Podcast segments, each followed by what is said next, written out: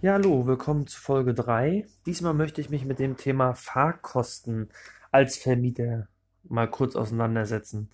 Ja, ich habe ja gesagt, ich werde so einige Themen machen. Querfeld ein, alles, was zum Thema Steuern Immobilien gibt.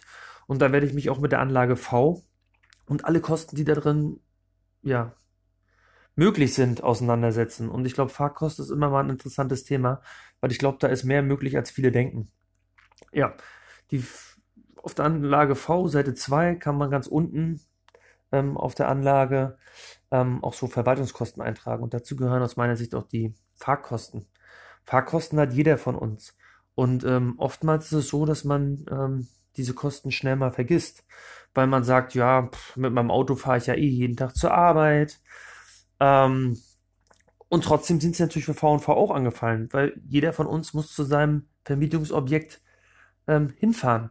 Ähm, und diese Kosten kann man dann, wenn sie mit der Vermietungstätigkeit zusammenhängen, natürlich in der Steuererklärung auch absetzen. Wichtig ist, es gelten hier die Reisekostengrundsätze. Also im Steuerrecht wird immer unterschieden ähm, zwischen Reisekostengrundsätzen und Entfernungspauschalen. Ja, das sind so, so, so, die grobe Unterscheidung. Die Entfernungspauschale kennt man von der Tätigkeit, wenn man zum Beispiel Angestellter ist. Dann kriegt man ähm, als Kosten in seiner Steuererklärung äh, angesetzt die einfache Entfernung zur Arbeit mit 30 Cent. Sprich, ich arbeite, weiß ich, 20 Kilometer entfernt, dann kann ich 20 Kilometer mal 30 Cent, mal, weiß ich, 230 Tage sind so üblich in der Steuererklärung ansetzen. Ich kriege aber gerade nicht angesetzt die Rückfahrt. Ähm, an dieser Stelle möchte ich gleich mal vorab ähm, einen kleinen Irrglaube, den viele haben. Man glaubt es nicht, dass Leute so denken, aber ich kriege es immer wieder mit, dass ähm, viele Menschen sich darüber nicht bewusst sind. Von der Steuer absetzen heißt, nehmen wir ein Beispiel, ich habe einen Kilometer, dafür kriege ich 30 Cent. Ja, das heißt am Ende ein Kilometer mal 30 Cent, in dem Fall sind das 30 Cent Kosten. Von der Steuer absetzen heißt nicht, dass ich 30 Cent vom Finanzamt wiederkriege, sondern es heißt, ich mindere mein Einkommen, was ich versteuern muss, um 30 Cent. Das heißt, wenn ich einen Steuersatz habe von 40 Prozent, dann bringen mir diese 30 Cent 12 Cent Steuererstattung. Die 18 Cent bezahle ich immer noch selber.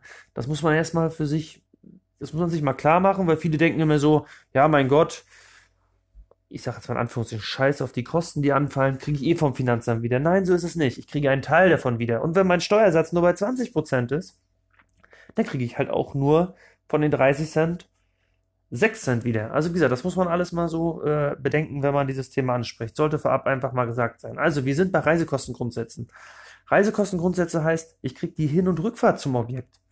Ja, also wenn das 10 Kilometer entfernt ist, dann kriege ich 20 Cent, äh, 20 Kilometer mal 30 Cent. Das heißt, ich kriege für eine Fahrt zum Objekt, das 20 Kilometer entfernt ist, ich fahre zum Beispiel zu einer Eigentümerversammlung, kriege ich in der Steuer angesetzt 6 Euro. Ja, und diese 6 Euro äh, mindern am Ende anteilig auch irgendwo wieder mein, äh, mein Einkommen. Darauf zahle ich weniger Steuern. Steuersatz sind wir wieder bei 40 Prozent. Während für so eine Eigentümerversammlung, wenn ich da Fahrkosten von 6 Euro habe, wären 2,40 Euro, die ich wiederkriege.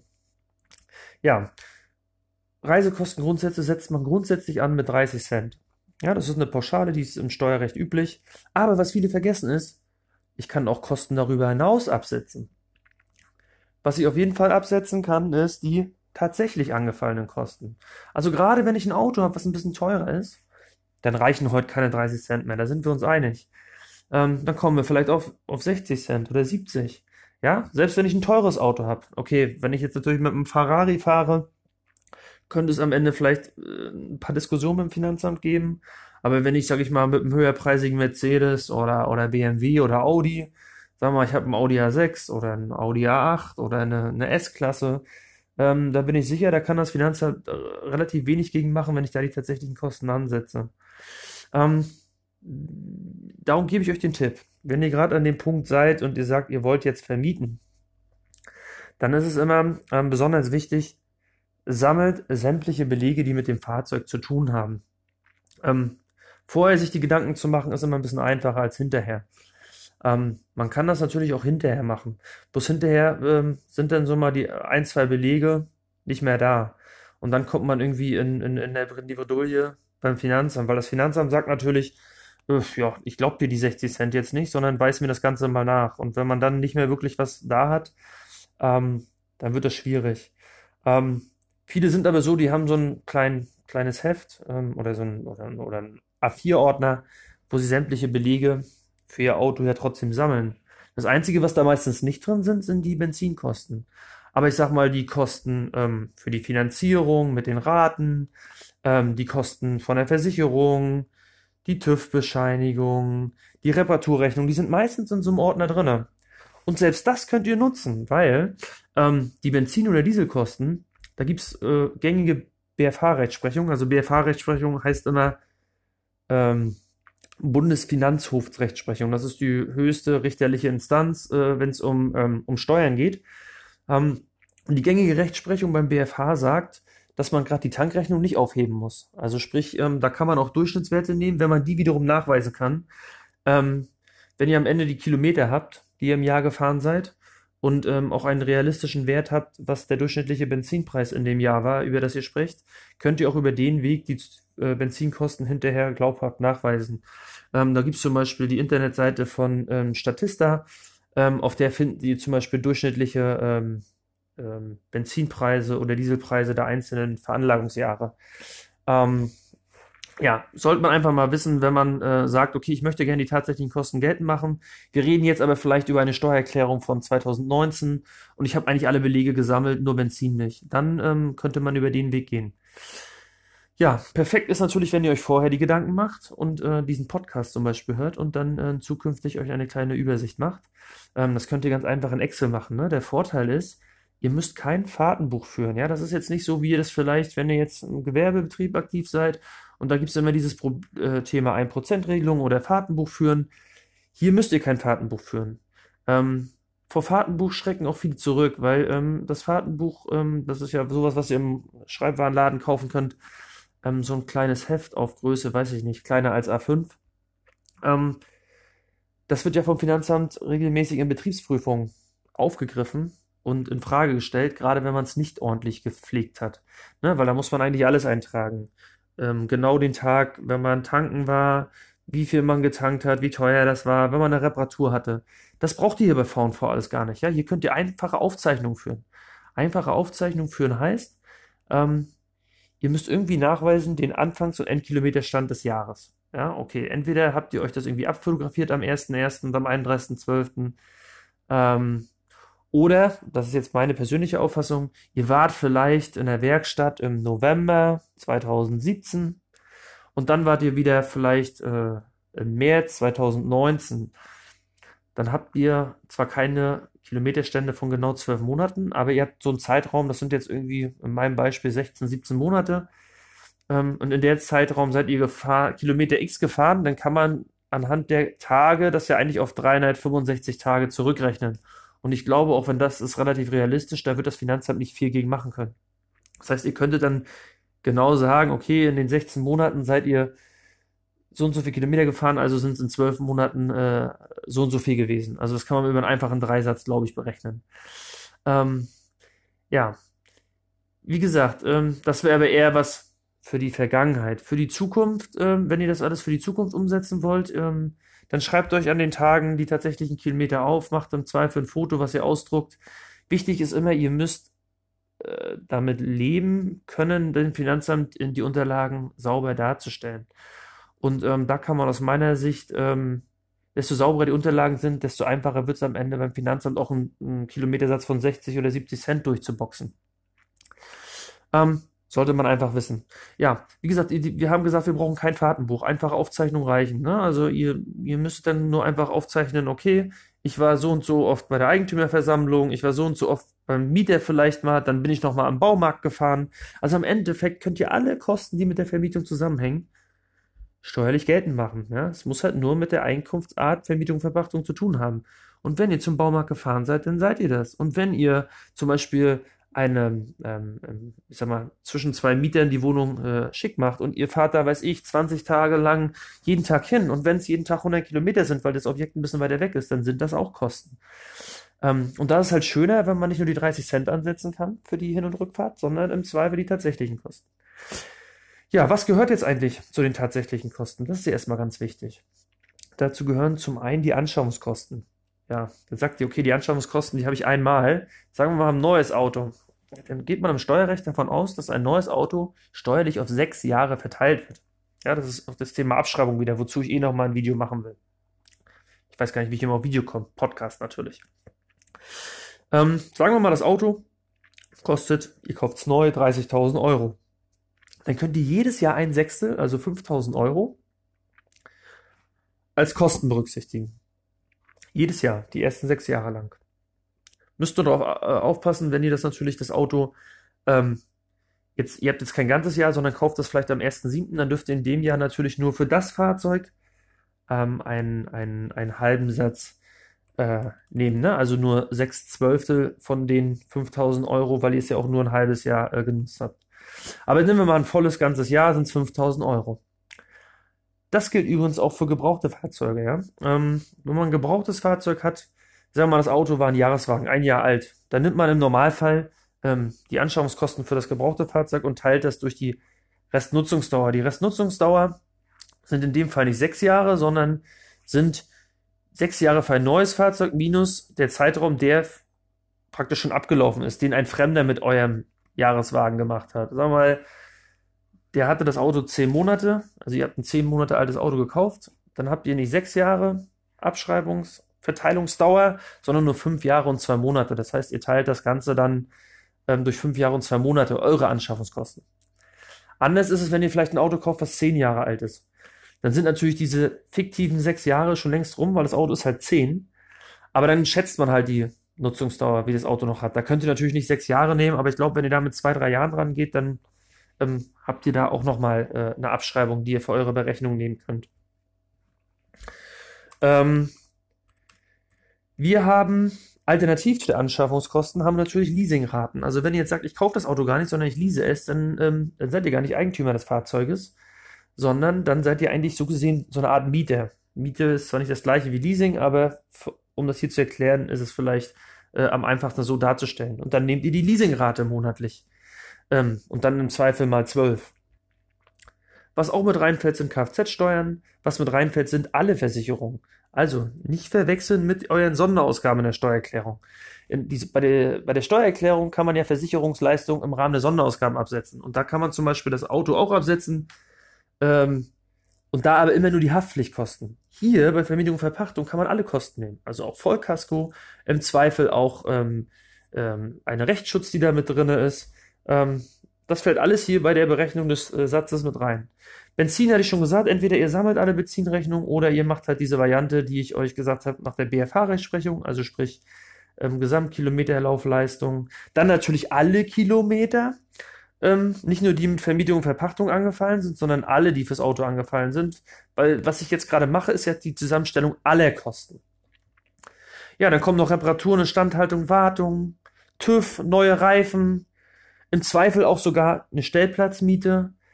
Viele vergessen das, auch Zinsen gehören dazu. Also sprich, wenn ihr das Auto finanziert, ähm, dann fallen ja auch Zinsen an. Nicht die Tilgung, dafür äh, gibt es ja ähm, ähm, als Werteverlust die Abschreibung. Ihr müsst dann praktisch euch eure Tilgungsraten oder beziehungsweise eure Darlehensraten angucken, wie viel ist Tilgung, wie viel ist Zins. Und auch der Zins ist ein Kostenfaktor.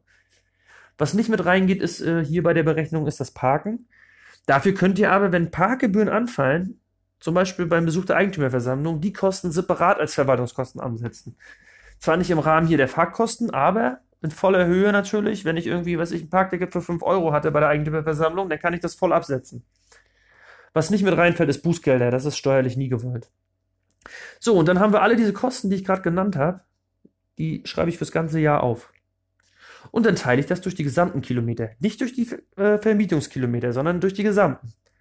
Und dann habe ich einen Kilometersatz, ähm, was mein Auto eigentlich tatsächlich gekostet hat.